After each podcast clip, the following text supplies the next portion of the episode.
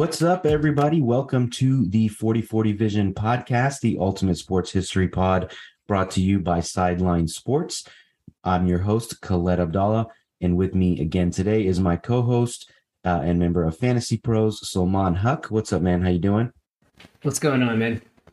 Not much, not much. So today we are doing a redraft of the 1998 NBA Draft Lottery. Uh, so we've done a few of these now, but basically what we'll do is we will go through the top 14 picks, aka the lottery of the 1998 NBA draft, talk about who was drafted and perhaps who we would have taken instead. Um, so we're gonna, you know, of course, both share our picks. Uh, so you know there won't be any snake draft or anything like that. But uh, yeah, so we will go ahead and get started with the first pick in the draft. So the first overall pick went to the Los Angeles Clippers, who selected center Michael Olowokandi out of the University of the Pacific. I know you probably don't know where that is, but so Salman, who did you have the Clippers taking first overall? Yeah, I went actually the best player overall here, Dirk Nowitzki. You know, Hall of Fame, future Hall of Famer, played 21 years in the NBA. You know, Finals MVP, reg- regular season MVP.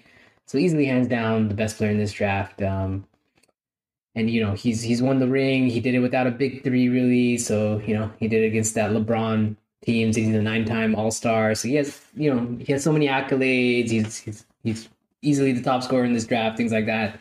He's just the guy that comes in and really changes things up for the Clippers, who you know took Olowokandi and were in, you know, didn't make the playoffs until 2006 or something like that. So that's that's my pick. It's it's pretty, I think, hands down. Dirk's the best player in this draft.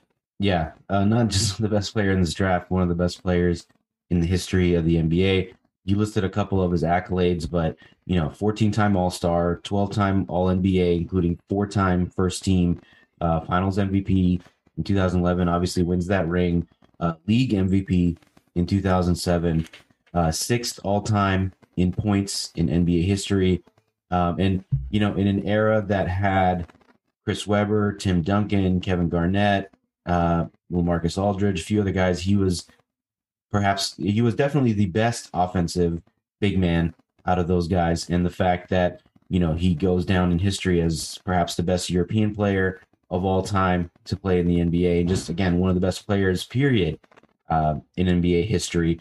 So the question I had, I mean, I, I know this is kind of a no-brainer pick, but does his career get ruined if he goes to the Clippers? I mean, it's a possibility. It is a possibility because Clippers were very poor in player development, and you know, it's it's possible. Maybe they do mess up Dirk Nowitzki, but it just seems like Dirk would have figured it out regardless. Like he would have been that you know been the same guy. He would have been one of the best shooters and scorers in NBA history, and maybe he even carries the Clippers to a championship. I don't know about that last part, but maybe I said maybe. I said maybe.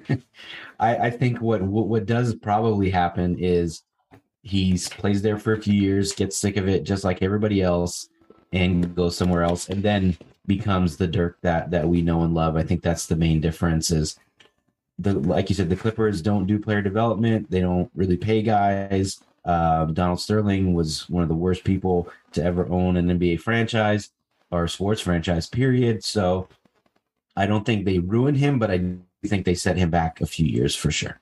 For sure.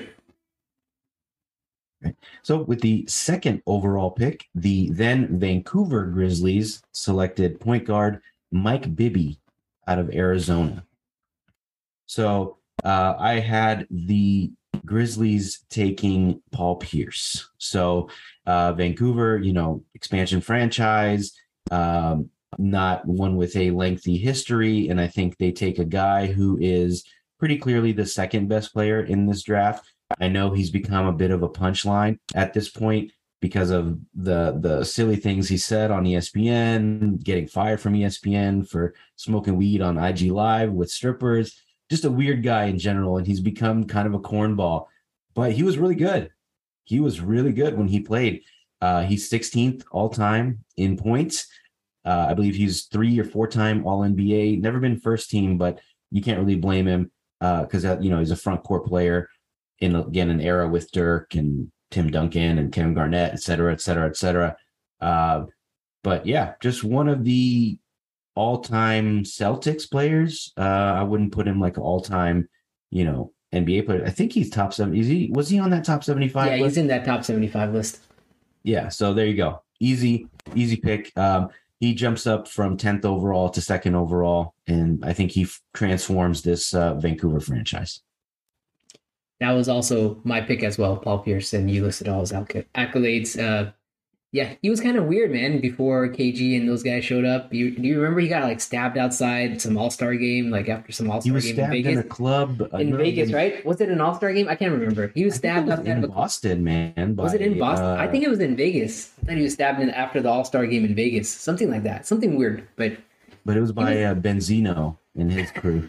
that's oh, that's a flashback name for you, yeah, right there. for sure. Yeah. So I mean, yeah, but as you said, he became one of the all-time Celtics and you know one of the top seventy-five players, you know, in the NBA. So there you go. So the the resume is unimpeachable, even if exactly. maybe his personality is is not. Uh, okay. So with the third overall pick, the Denver Nuggets select center forward Raef LaFrentz out of Kansas. Uh, so just side note on him, I always thought he was a foreign player growing up, just because of his name. Uh, but who did you have the uh, Nuggets picking here? Yeah, I, I thought the same about him. I was like, oh, he's actually not. He grew up, he went to Kansas. So I went Vince Carter here, clearly the third best player here he's I, I'm gonna say he's a Hall of Famer. Maybe you disagree with that, but I think he is a Hall of Famer. He's an eight-time All-Star, two-time All NBA, and you know the the Nuggets they needed any kind of wing depth that they could get at this time. They're a pretty terrible team. If you look at their roster, most people would not recognize half those names on that roster. So you know, I think Carter would have done the same thing that he did for Toronto. He would have put the Nuggets on the map, and you know he would have been one of again usually one of the most exciting players to watch in those 2000s and really would have just made the Nuggets a household name. Another no-brainer pick. Uh, we're three for three here. What is really interesting about Vince Carter is that I think he's just as talented as some of the best players of all time. You know, I think he he matches up talent wise again with Kobe uh, and other you know two guards and small forwards that were incredible. Uh, he just never really had the mentality or the killer instinct instinct to be an all-time great. Uh, but despite all that, I mean, his talent and stuff that carried him pretty far. I think he made a couple finals trips with the Nets. Uh, he's 19th all time uh, in points scored in NBA history. And that's nothing to sneeze at. Um, incredible pop culture guy, you know, with the dunks, dunking over Frédéric Weis and winning all those uh, dunk contests. So like you said, he would have put the Nuggets on the map. He would have put any franchise on the map. He would have made it cool to be a Nuggets fan. I mean, he is the reason I think that the Raptors are still in Toronto because he put them on the map. I mean, you know, he made them relevant in in a major way, and I think that's hard to quantify in terms of statistics and stuff like that. Um, but I mean, you can quantify it in terms of the bank account, in terms of the of ticket sales and jersey sales and things like that. So yeah, a, a clear, you know, a guy who may have not fulfilled his total potential, but I think he still played in the NBA for 20 years. And he had that like late era, uh, you know, kind of Udonis Haslem type career at the end where he was like that old man, the old veteran. I think he played for Sacramento, Atlanta. He was just like that mentor, that leadership guy. And I never would have thought that that would have been the way that that he ended his career. I really was hoping he would join the Warriors there for and you know get a ring, and then we'd be like, all right, Vince Carter has a ring, and he retired a Warrior and all that good stuff. But I think there was some buzz about him. There was buzz. There was like buzz, a buyout candidate or something yeah. for his last for his last yeah. uh, last year, and he was, you know, I think he would have still been a contributor. Absolutely, yeah. So, okay. So, uh, with the fourth overall pick, so this is where things get a little complicated. Um, so I should have said this probably before the podcast, but what we do here is, you know, with the NBA, they do not let you trade picks straight up. So you have to make the pick and then trade the player in exchange for another player that a team agrees to draft for you. Uh, hopefully, you should know that. Um, but just for the sake of simplicity, we are going to be redrafting with the team that made the trade. So, for example, you know, the fourth overall pick was officially uh, done by the Toronto Raptors, but they traded it to the Golden State Warriors. So, for us, we are going to go with again the traded the the after the trade. So we'll pretend that the trade still happened. So with the fourth overall pick, the Golden State Warriors and not the Toronto Raptors uh, selected forward Antawn Jamison out of North Carolina. So uh, I had them actually sticking with this pick. Um, he was an interesting player. We talked about this in our uh, Warriors what ifs, where we wish that they took Vince Carter instead of uh, Antawn Jamison. But in this world, Vince Carter is off the board, and Jamison was an interesting guy. I mean, he he I think he just deserved better from the Warriors. They were just not a very good franchise at this time. He didn't do much there. He put a lot, put up a lot of points, but he had a better second half of his career uh, with Washington and Dallas, and uh, I think he played for the Lakers and the Cavs. He was a two-time All-Star, uh, and basically for almost ten years, he was a twenty points per game scorer almost.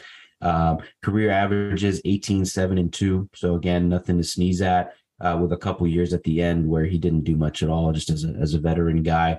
Um, and he is 49th all time in NBA history. He has 20,000 points scored in his career. So uh, yeah, who did you have the Warriors taking fourth?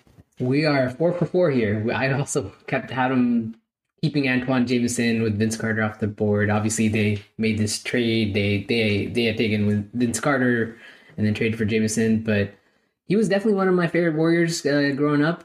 So I I always liked him. He was a scorer. He just he was just the only guy on the team at those times. That you know later on you got Gilbert and these guys coming, but Jamison was just Tolan in Warriors hell for by himself for a while, but obviously he was a he, he was the fourth best player in this draft to me.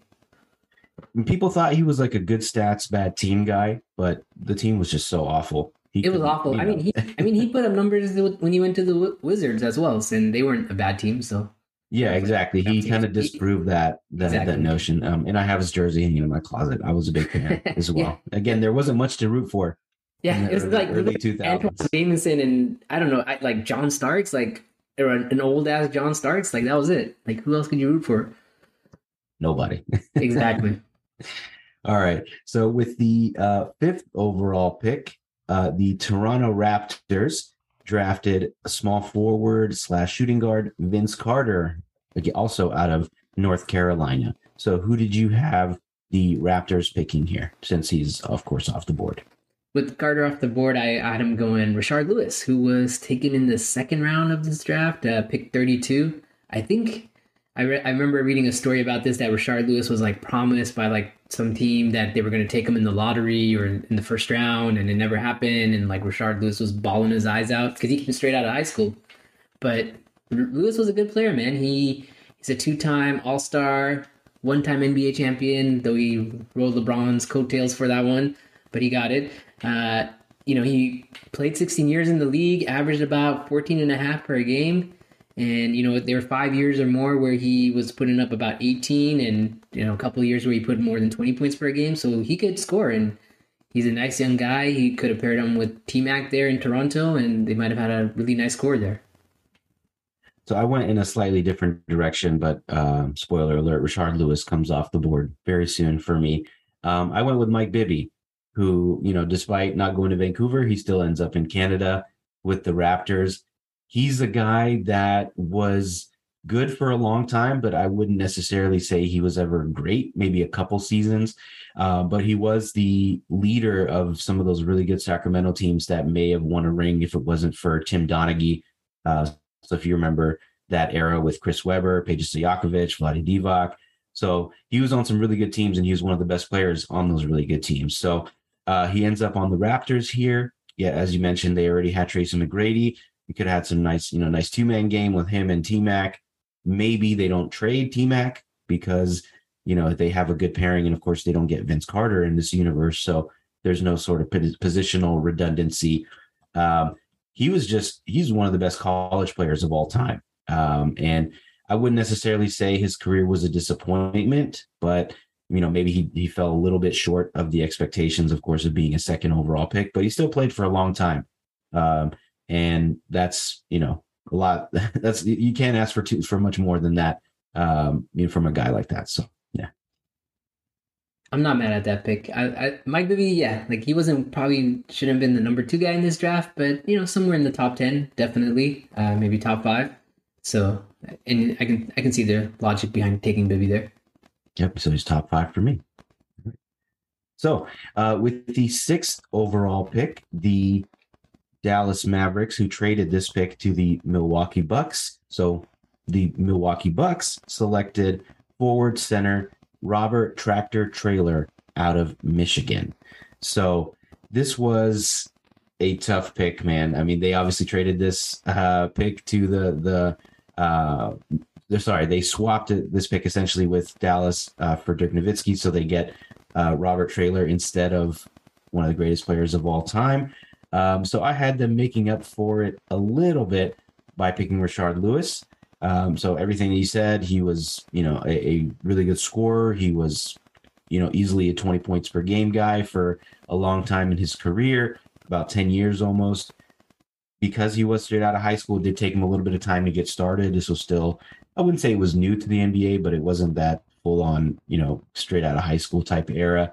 Uh, he was a vital piece to that Magic team that made the finals in 2009, I believe. And you did mention that he rode uh, LeBron's coattails to that championship. He played primarily power forward with the Magic after playing uh, small forward with with Seattle, so he could do a little bit of the same. And he probably would have played power forward because they had Ray Allen at the two guard and Glenn Robinson at the three. And I think he would have been a good addition, a really good addition uh, because of his size, his versatility to an already good uh, Milwaukee team. Yeah, I like that pick. I like that pick. If Rashard Lewis was on my board, he definitely would have been the pick here. Would have made a nice pairing with Ray Allen and Glenn Robinson there at that time. So, but for me, he's off the board. I actually went. I don't know if you're gonna like this. I went Brad Miller. So but the Bucks really needed a center. I I know Mike Bibby was here on the board, but I think the Bucks had like Sam Cassell or, and they, they had some point guards on the roster. So like Terrell Brandon, those type of guys, I think were already there. So I didn't give him Mike Bibby because I was like, oh, they're a little deep there. But man, their centers were horrendous, horrendous. So Brad Miller was undrafted. He's a two-time All-Star. Played 14 years in the league was a decent offensive player, decent rebounder. He, you know, finished with career averages of 11 and 7 rebounds per game. So he would have been a decent player for the Bucks, giving him an offensive guy to kind of work out of the post. And, you know, he he actually really flourished when he was on the Kings and the Bulls. So he, he was a pretty solid player, not great, but solid. So that's what I had in Milwaukee going here. I have him on my top 10 as well. But uh, yeah, so pick makes sense instead of uh, you know tractor Traylor who had some weight issues and other stuff like that they get a very productive player in brad miller who as as you said went went undrafted. So nice uh nice jump for him for sure. Okay. So with the seventh overall pick the sacramento kings selected point guard jason williams uh, jason white chocolate williams um, out of florida.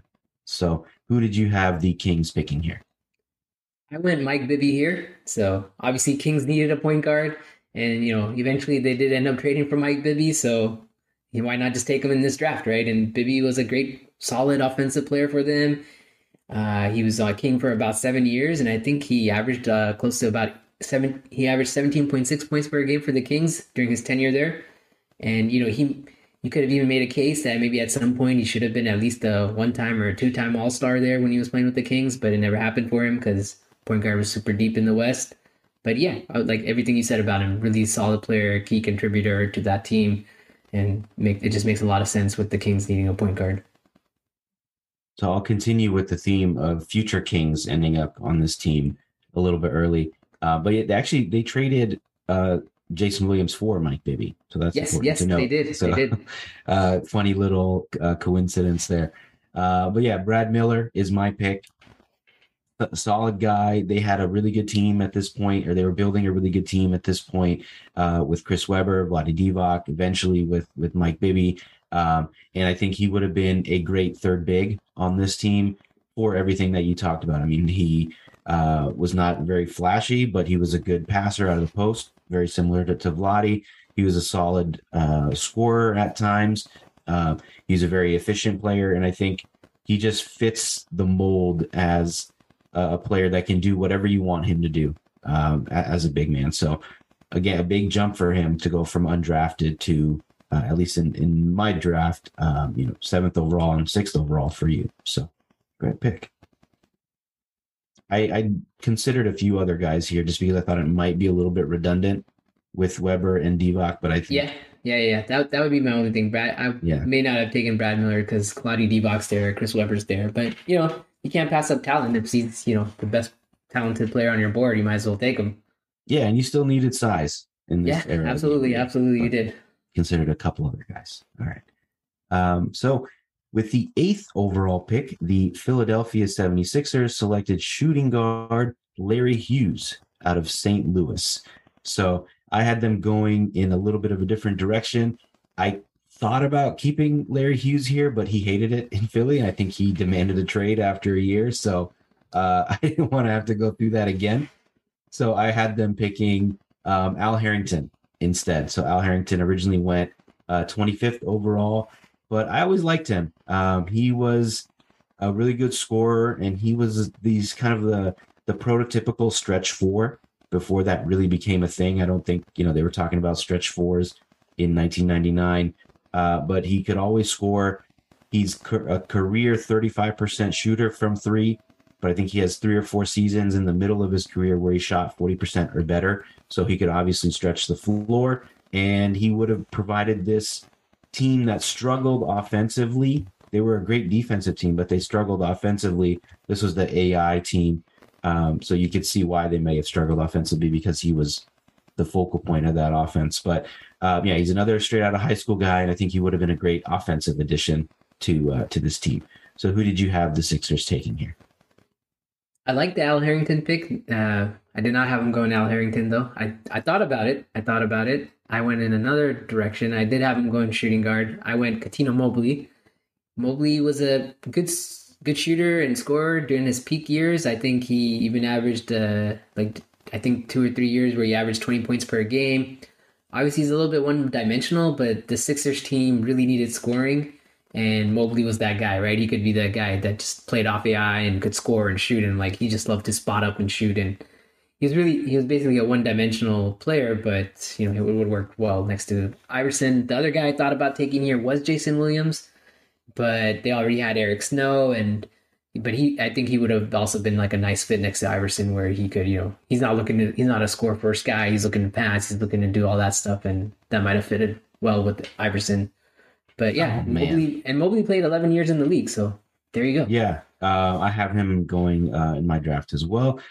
If, he, if they did draft Jason Williams, uh, Larry Brand, Larry Brown would have had a heart attack, man. I he can't probably would have. He probably would have. He, he would have quit on the spot. Uh, yeah. You know, that's a that's some big personalities in your backcourt. that's for sure.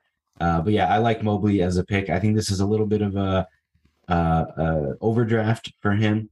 Um, I and I preferred Harrington mostly because of the size and of course the the shooting and spacing that he could have provided. Yeah, and I I feel like maybe you and me value Al Harrington a little more because I was looking at his like career, and I was like, dang, he was like crap on the Pacers, but we we remember him being really good on the We Believe team. So, and then he had a good career after that too, after he left. So I think it was just his Pacers career got off to a rocky start. Yeah, he's a high straight out of high school guy, but in a, in an era where it wasn't. I mean, it, not that it wasn't normal, but it was still kind of a novelty. Exactly. And, right. You know, a lot of they just maybe teams didn't have the right infrastructure to help these guys really succeed right away. So but yeah, we do definitely like him a lot more than other people probably because of those teams. So uh, anyway, with the ninth overall pick, so this is brutal. Um, the Milwaukee Bucks traded this pick to the Dallas Mavericks, and they selected uh, power forward Dirk Nowitzki out of. I'm not even going to try to pronounce that uh, team name, but he's from Germany. Um, so obviously he is not on the board because he went first overall in both of our drafts. So who did you have the Mavericks taking instead? this is where I took Al Harrington. So the Mavericks clearly needed a power forward, and that's the reason why they they made kind of made that trade for Dirk. They wanted a guy who could shoot, stretch the floor a little bit. Al Harrington can do those things, not to the extent that Dirk Nowitzki could, but Al Harrington can do that. And so he gives them a scoring punch, which they clearly didn't have at that time. And, you know, like you said, you know, Harrington, good player, good, you know, three point shooting percentages. I think he played about 16 years in the league and he averaged about 13 and a half for that uh, in, in the, in the career. So, and that's with a rocky start in Indiana. So pretty good player. And another guy considered here again was Jason Williams, but Mavericks had Steve Nash on the roster. So they didn't really need, have a need for a guy like that. So it made more sense for me to take Al Harrington. I like that pick. I mean, power forward for power forward. Uh, a little bit of a drop off in talent. but yeah, just a little bit. Yeah, a little, a little bit. uh, so I talked about potentially taking Larry Hughes with the eighth overall pick. So I'm going to take him with the ninth overall pick instead. Uh, so he was a solid offensive player, but I think his main uh, contrib- contribution to this team would be defensively. Uh, he was first team all defense at one point, I think in 2004, uh, led the league in steals that same year. And I think he would have made a good running mate to Steve Nash, who we know is obviously one of the all time greats, but was not uh, all that interested in, in defense. Um, so I, I liked Hughes a lot. He bounced around a lot in the league. He played for, of course, Philly, the, the Warriors, Washington, uh, Cleveland. But I think that his defensive tenacity and that aggression that he brought would have been a nice fit on this Mavericks team that had some scoring with, of course, Steve Nash and Michael Finley. So yeah. I, I forgot how good defensively Larry Hughes was, and maybe that's just me partly remembering him for just being like a guy who would just run the floor for the Warriors and not remembering his defense. But yeah, he was a pretty good defender, and uh, he has some accolades to back that up. So it's a good pick. All right. So with the next pick, the Boston Celtics selected small forward slash shooting guard Paul Pierce out of Kansas. So obviously, Paul Pierce is off the board in both of our drafts. He went second. So I had them going with Jason White Chocolate Williams. So uh, the primary reason I made this pick, the because the Celtics were were awful. They were bad for a really long time. Uh, they missed the playoffs six straight years, and they were actually under 500 for eight straight years. So this pick, more than anything, is just to make them a more exciting team.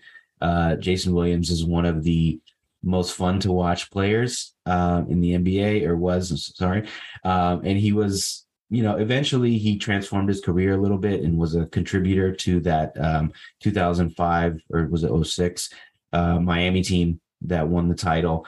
He wasn't like a huge, you know, scorer, whatever on that team, but he he played about you know 25, 30 minutes a game for a title team, and that that has to mean something. Uh, and he's he's a cult figure, man. I, I live in Sacramento. I still see people wearing white chocolate jerseys everywhere, even though he only played two or three years there and I think he would have had a similar impact in Boston. That we of course know they they love their white players up in Boston, so I think he would have fit right in. Uh, maybe he's a little different to their style. He's a little more flashy compared to, you know, the conservativeness that they're used to. But yeah, I thought he made sense here for a team that needed some excitement. I also took Jason Williams here and agree with everything you said. You know, they were starting guys like Kenny Anderson, it's like okay, yeah, I much rather have Jason Williams as my point guard, and you know he finished with 14.8 points per game and eight assists. So clearly he was a guy who loved to pass the rock, but I don't know where he would pass the rock on Boston. So maybe maybe that's part of the problem. But I think yeah, he, you know they would have loved him in Boston, and they would have all been about white chocolate. So. there you go. Yeah, he he'd still be throwing passes off his elbow, yeah. behind his head, and all that. Yeah, stuff, he'd probably he'd probably be passing to himself a lot more. Yeah, there you go. There you go. All right. So with the 11th overall pick, the Detroit Pistons selected guard forward Bonzi Wells out of Ball State. So who did you have the Pistons picking here? I went Larry Hughes here. You know, like everything you said about him, solid defensive player. He, I think he would have been a nice fit here with Jerry Stackhouse and Grant Hill. You know, another a couple of young pieces. He probably even starts for them over Lindsey Hunter and that's a really solid core there for the the Pistons, but maybe Larry Hughes doesn't like it because this is the guy who got jealous of AI just hogging the ball all the time and carrying the team on his back. So maybe Larry Hughes doesn't like Grant Hill's there and Jerry Stackhouse there ahead of him. But who knows? But yeah, like you said, right? All defensive NBA team and led the league in steals. And, you know, he was, I think in his best season, actually, Larry Hughes, you know, averaged about 22 points per game. So he could, he could score when he wanted to. He could be a scorer as well. Uh, but yeah, so like you said, he I think he finished his career with one and a half steals as his career average. So great defender, and he finished with 14 points per game. And so for all those reasons, Larry Hughes made sense to me on the Pistons. Agreed on all points. Uh, so Larry Hughes is off my board. Um, so I went with I think you might laugh at this pick, but I went with Ricky Davis. uh, yeah, you did laugh at this pick.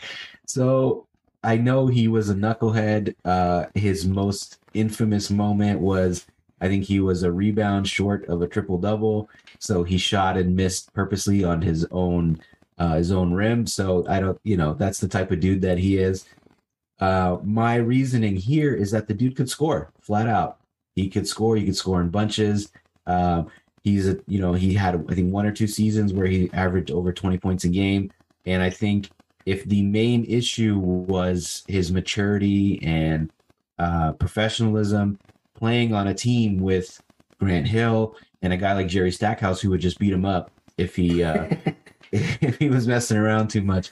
I think that's why he he fits on a team like this. Uh, yeah, he's just he's he's more of a character than anything, but he was so athletic and he could just score. I know again he's kind of a punchline and a bit of a joke, but the dude could play. He definitely could. He was he was a talented guy. I just don't think he ever real unlocked his potential. Um, he had, yeah, I think he had one or two years where he led the Timberwolves in scoring or something. I forget. He, he bounced around quite a bit. He's on the Celtics, Timberwolves, a random team. So Clippers, I think. Clippers, yeah. So I think he was like you could. He was kind of like the J.R. Smith of his era. Does that make sense? Yeah, of course. Yeah, he was like J.R. Smith of his era. That's what he was, and so I didn't. I didn't have him and here. look at J.R. Smith. He played with LeBron. He got, you know, that that leadership of LeBron, and he rode coat. We didn't even ride coattails. He was a big contributor to that 2016 team. And then I think he won the bubble, a ring in the bubble too. So that's two-time NBA. I mean, and any any pissed off LeBron in the middle too, right? We remember that game against yeah, the Warriors where he didn't even know what was left on the scoreboard or the shot clock, and he was just like, "Oh shit, what did I do?" And LeBron's like yelling at him. But it shows you that a guy that's talented and athletic, if he's in the right situation, he can he can thrive. So, yep, that's my reason. All right. So with the 12th overall pick, the Orlando Magic selected center Michael Doleac out of Utah. So I had them going in a bit of a different direction here. Um, I think you picked Cuttino Mobley eighth, so I'm picking him 12th overall. Um, I think you mentioned that he went uh, 41st overall, so this is a big jump for him from you know uh, early second round to the lottery. And the dude can he could score, just flat out score. Uh, he fits right in next to Penny as a, a, potential starter at point guard. I think they were starting Darrell Armstrong at this point, so it would have been a nice little backcourt uh, or a big backcourt. I think Cuttino Mobley was six four, six five, so some good size there. Uh, he probably would have had a longer career. I think he had a heart condition, so he retired from the NBA after 10 years, but he would have played longer and he's still playing basketball now. Uh, I think he's still playing, he's playing in the big three league. So the dude can ball uh, and he can score, and he would have been a great fit here, I think. Yeah, I definitely would have taken him if he was on my board, but he was not. I I went with a, another street baller type of dude, Rafer Alston, skip to my Lou.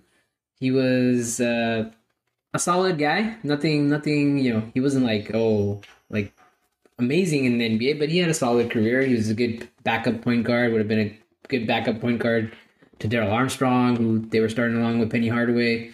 And so, you know, he would have been a nice backup and he could score. Yeah, I think he finishes in his best season, he finished like 14.2 points per game. So he had some talent there to come off the bench and score, but he was known more for his street ball antics than he was for his NBA stuff. But I think he also slapped someone one time in the head in the NBA. So that's what I remember him for. But you know, at this point, I was like, uh, I could go Ricky Davis here, but I I chose for a backup point guard and give him some depth.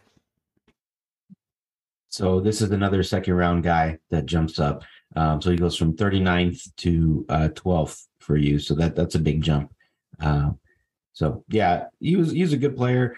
I think, like you said, he's more known for the uh, and one antics and the street ball and stuff like that. But he was a solid player, and you think he played for quite a while in the NBA, bounced around, bit of a journeyman. But at this point in the lottery, you're you're basically settling for uh, somebody that can play, you know, 10, 15 minutes a game because it, it gets it's slim pickings at this point. Uh, yeah. So with the 13th overall pick, the Orlando Magic again, um, who got this pick from Washington via the Golden State Warriors, selected forward center Keon Clark out of uh, UNLV. So who did you have the Magic taking with their second pick in a row?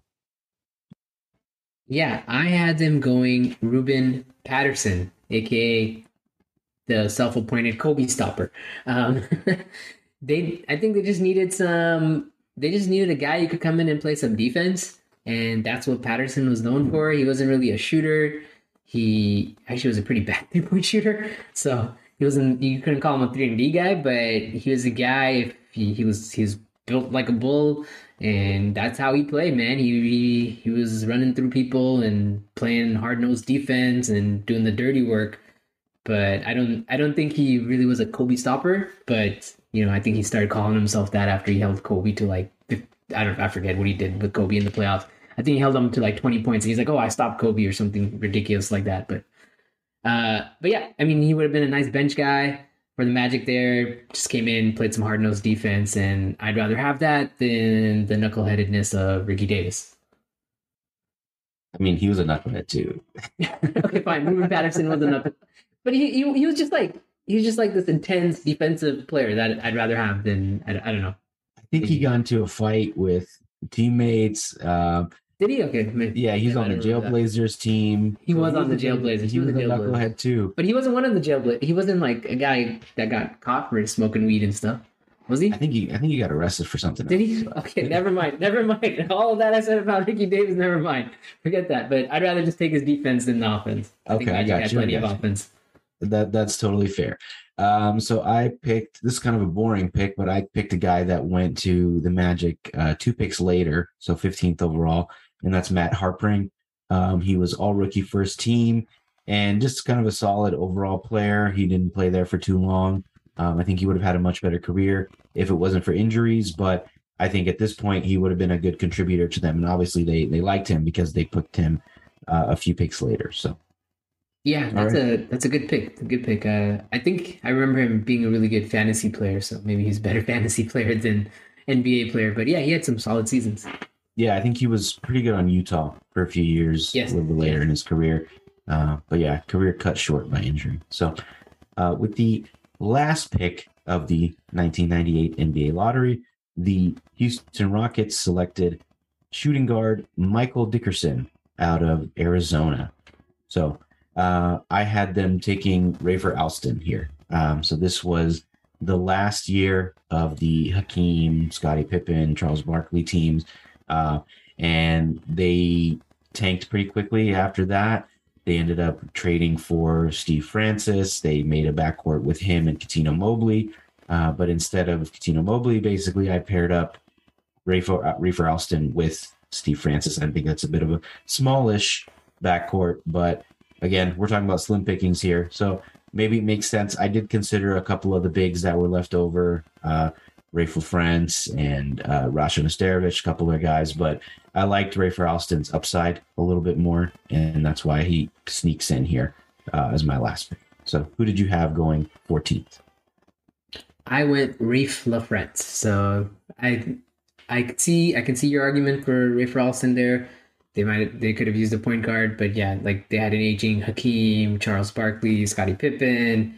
So they, they could have used some infusion in that front court there. And, you know, LaFrentz was a decent role player, not worthy of the third overall pick, but he was he was decent. He, he had career averages of 10.1 points per game, 6.1 rebounds, as well as a career 36% three point shooting.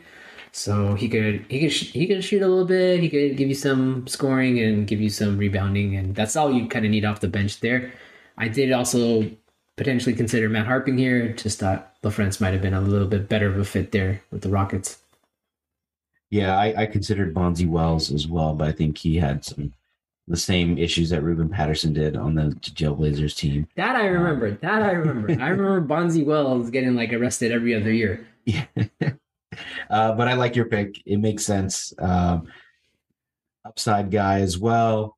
Maybe he becomes something else when he's, you know, less expectations, which we've seen a few and times. mentored and mentored by Hakeem. So maybe maybe Hakeem gives him some uh, you know, tips to help his career. Well, there you go. All right, so that's it for the 14 picks of the NBA lottery. Uh, did you have any honorable mentions that you wanted to uh, discuss? Yes, yes. I had Ricky Davis. Like, yeah, you you had him going in your lottery. He was an honorable mention. He was he's pretty talented guy. Uh, Matt Harpring was another one. Rash, Rasho Nesterovic. He was an interesting big. Uh, he could have potentially made the you know lottery here. Bonzi Wells, knucklehead, but he had some you know shooting and defense that he could have brought to the table. And then last last guy, uh, who's I think his he, he was a pretty solid guy too, but again injury derailed his career. Nazr Mohammed, I remember him having a few good seasons, and so but obviously I don't think he makes the lottery, but maybe he's still a first round guy, uh, and he did go in the first round of this draft, but towards the end of it, but. Yeah, I think he would have been maybe higher here if injuries hadn't derailed his career. The talent was there. Mm-hmm. Yeah, I had a lot of the same guys. Um, I think Nazr Mohammed played like 18 years. In, Did he? Yeah. Did he, man? He, but there was like a stretch where he was just not, he was hurt like all the time. Yeah, yeah. Remember, he, right? he was limited, but he ended He was limited. Playing. Like he didn't play a lot of games, but then he, I think yeah. he had like a revival with the Thunder, right? Is that. He played for a ton of teams. The Thunder, yeah. the he, Bulls. I, I remember him reviving his career with the Thunder. Yeah, later later in his career, but yeah, he played until he was 38. Um, that's so. pretty solid. And for the injuries he had, that's pretty solid. Not bad at all. Uh, great name. He's one of like the tough guys of this era. So I always liked him. He was one of I I almost had him going to Houston. Uh, think it would have been a nice transition from Hakeem to Nazr Mohammed. Yeah, there you go. Uh, and the, the Muslim, Muslim Brotherhood, you know, yeah, exactly. would have given you even more knowledge there, right? The Muslim connection, but definitely a, a drop off in talent. So, uh, all right, that's it for honorable mentions. So, uh, another segment we do is we go through the uh, guys that did not survive the redraft. So uh, we will start with the, of course, the number one pick, the Candyman, uh, Michael Olowokandi, who went first overall. Uh, he's a really cool story, man. Uh, and I'm sad that his career didn't work out. But did you know that he never played ball before college? He never, and he basically opened up a book of U.S. colleges picked pointed at University of the Pacific and said, "You know what? I want to go there." I think he grew up in the UK. He was born in Nigeria, but uh, grew up in the UK. And he called the school and he said, "I want to play for your basketball team." And he called the coach, and the coach thought it was a joke. And then I guess they talked about like, okay, you know, why do you want to play basketball? How tall are you? And then when the coach found out that he was seven foot one, he was like, okay, yeah, come through. Uh, but he wasn't on a scholarship for the first two years. I think he had to pay full tuition. Oh, wow uh, or I think the first year perhaps, but it's yeah he never never played basketball before college. Yeah, yeah, I, I, knew he never played basketball, but it's interesting that he chose of all the schools the University of the Pacific. But I guess it worked out for him. He. I, I think there was some unrealistic expectations with him. Everyone's like, "Oh, he's the seven foot one, seven foot two guy, out of you know Nigerian guy. Oh, look, he's Hakeem Olajuwon built." And I think that's what got him the hype there to number one, and people are like, "Oh, he's going to be the next Hakeem." And you know, unfortunately, when you see a guy built like Hakeem, everyone wants to make him the next Hakeem. I think the same thing happened to Hasheem Thabeet a few, you know, multiple years down the road, and so I think that's really what derailed him, right? Living living up to the hype of the number one and these expectations that he's going to be Hakeem, and I think he, at the end of the day, had a decent career. Uh, but maybe he's like a late first round pick and not, you know, the first pick of this draft. And I think one of the other things that really derailed his career was just the fact that he played for the Clippers. Yeah, yeah, uh, absolutely. I mean, the Clip, I mean, the Clippers like, oh, let's take this raw guy. Oh, but we don't have any player development, so he's probably just going to stay raw. Exactly. This is an owner, a notoriously cheap owner who probably didn't have any player development staff or anything like that. And they said, let's take the raw prospect. Um, and yeah, I think if he, he played, got picked by another team with fewer expectations because he had the physical tools and like you said he still ended up having a decent career but he had a lot of conflicts with ownership of course uh, about getting about payment and contracts and all that stuff so Yeah, Uh, I mean, his ideal team probably was the Rockets. Learn Yeah, under there you go. So Um, so the, the next guy uh, didn't make it to my redraft. Uh, made it to yours was Raef LaFrentz. Basically, a decent player, had a solid career. Was an honorable mention guy for me. Just you know, not worthy of the third overall pick. And the next guy, who was not on either of our drafts, was uh, the sixth overall pick. Again, Robert Tractor Traylor. Uh, good player. Just I think he battled weight issues and he just wasn't athletic enough to uh, to play for a long time. I think he only played for six or seven years in the NBA. yeah, and I think he had some sort of heart condition, even maybe if I'm remembering it correctly. But yeah, he just he just was overweight, couldn't really play, and just didn't fit in the NBA. Like, but I thought I, maybe I'm wrong, but I thought he had some heart condition as well after that. I don't recall, but I do remember he did deal with a lot of weight issues. Uh, okay, the next guy is uh, Michael. Do- I'm sorry, not Michael Doleac. Uh, is uh, Bonzi Wells, who went 11th overall, so he wasn't on either of our uh, redrafts. So I think we we covered it. Basically, he uh, had some character issues, but he was still like really talented and could have made it into the redraft. Yeah, hundred percent. I mean, he was talented. Just you know, maybe the biggest knucklehead in this draft. Uh, but but maybe I guess Ruben Patterson has. His, his, Yeah, there's some competition, man. Ricky yeah. Davis, Ruben Patterson. Ricky Davis, Ruben Patterson. I, I want to say all three of them were teammates at one point somewhere. Maybe I'm gonna have to look this up later, but I think so. Two out of three for sure. Definitely two out of three for sure. Yeah. Yeah. Um, so the next guy that didn't make it was Michael Doleac, um, NBA All Rookie Second Team. Just wasn't that good. Just a career backup, Yeah. and that's fine. Yep. Yeah. I mean, he was basically a poor man, Shawn Bradley, which is not saying much given how poor Shawn Bradley was. Yeah, he ended up winning a ring in 06 with the Heat as well. Again, as a backup, so good for him. Yeah. Uh, next guy is Keon Clark from UNLV. Um, basically, personal problems derailed this guy's career. Um, eventually came out after the fact, or I think he got, got got into some legal trouble after his career, and he basically admitted that he'd never played a game sober in the NBA. Um, yeah. I remember. and was drinking Yeah. yeah, according to Wikipedia, it was a half a pint of gin daily Wow. during his Wow. professional career. So Yeah. I mean, there's apparently there's some guys in the NBA that can play drunk and play well. Some, but Keon Clark was not one of them. But I think Ron Uh, Artest used to have a shot of Hennessy. Before Yeah. I, I, I re- and I remember Andre Iguodala in his book uh, told a story about how some dude came up to him before a game and was like, "I'm gonna drop fifty on your ass" or something like that, and the guy actually did it, and he was like drunk. So, hey man, it, it loosens him up. So whatever. yep, Uh, and then the last pick of the lottery was uh, Michael Dickerson out of Arizona.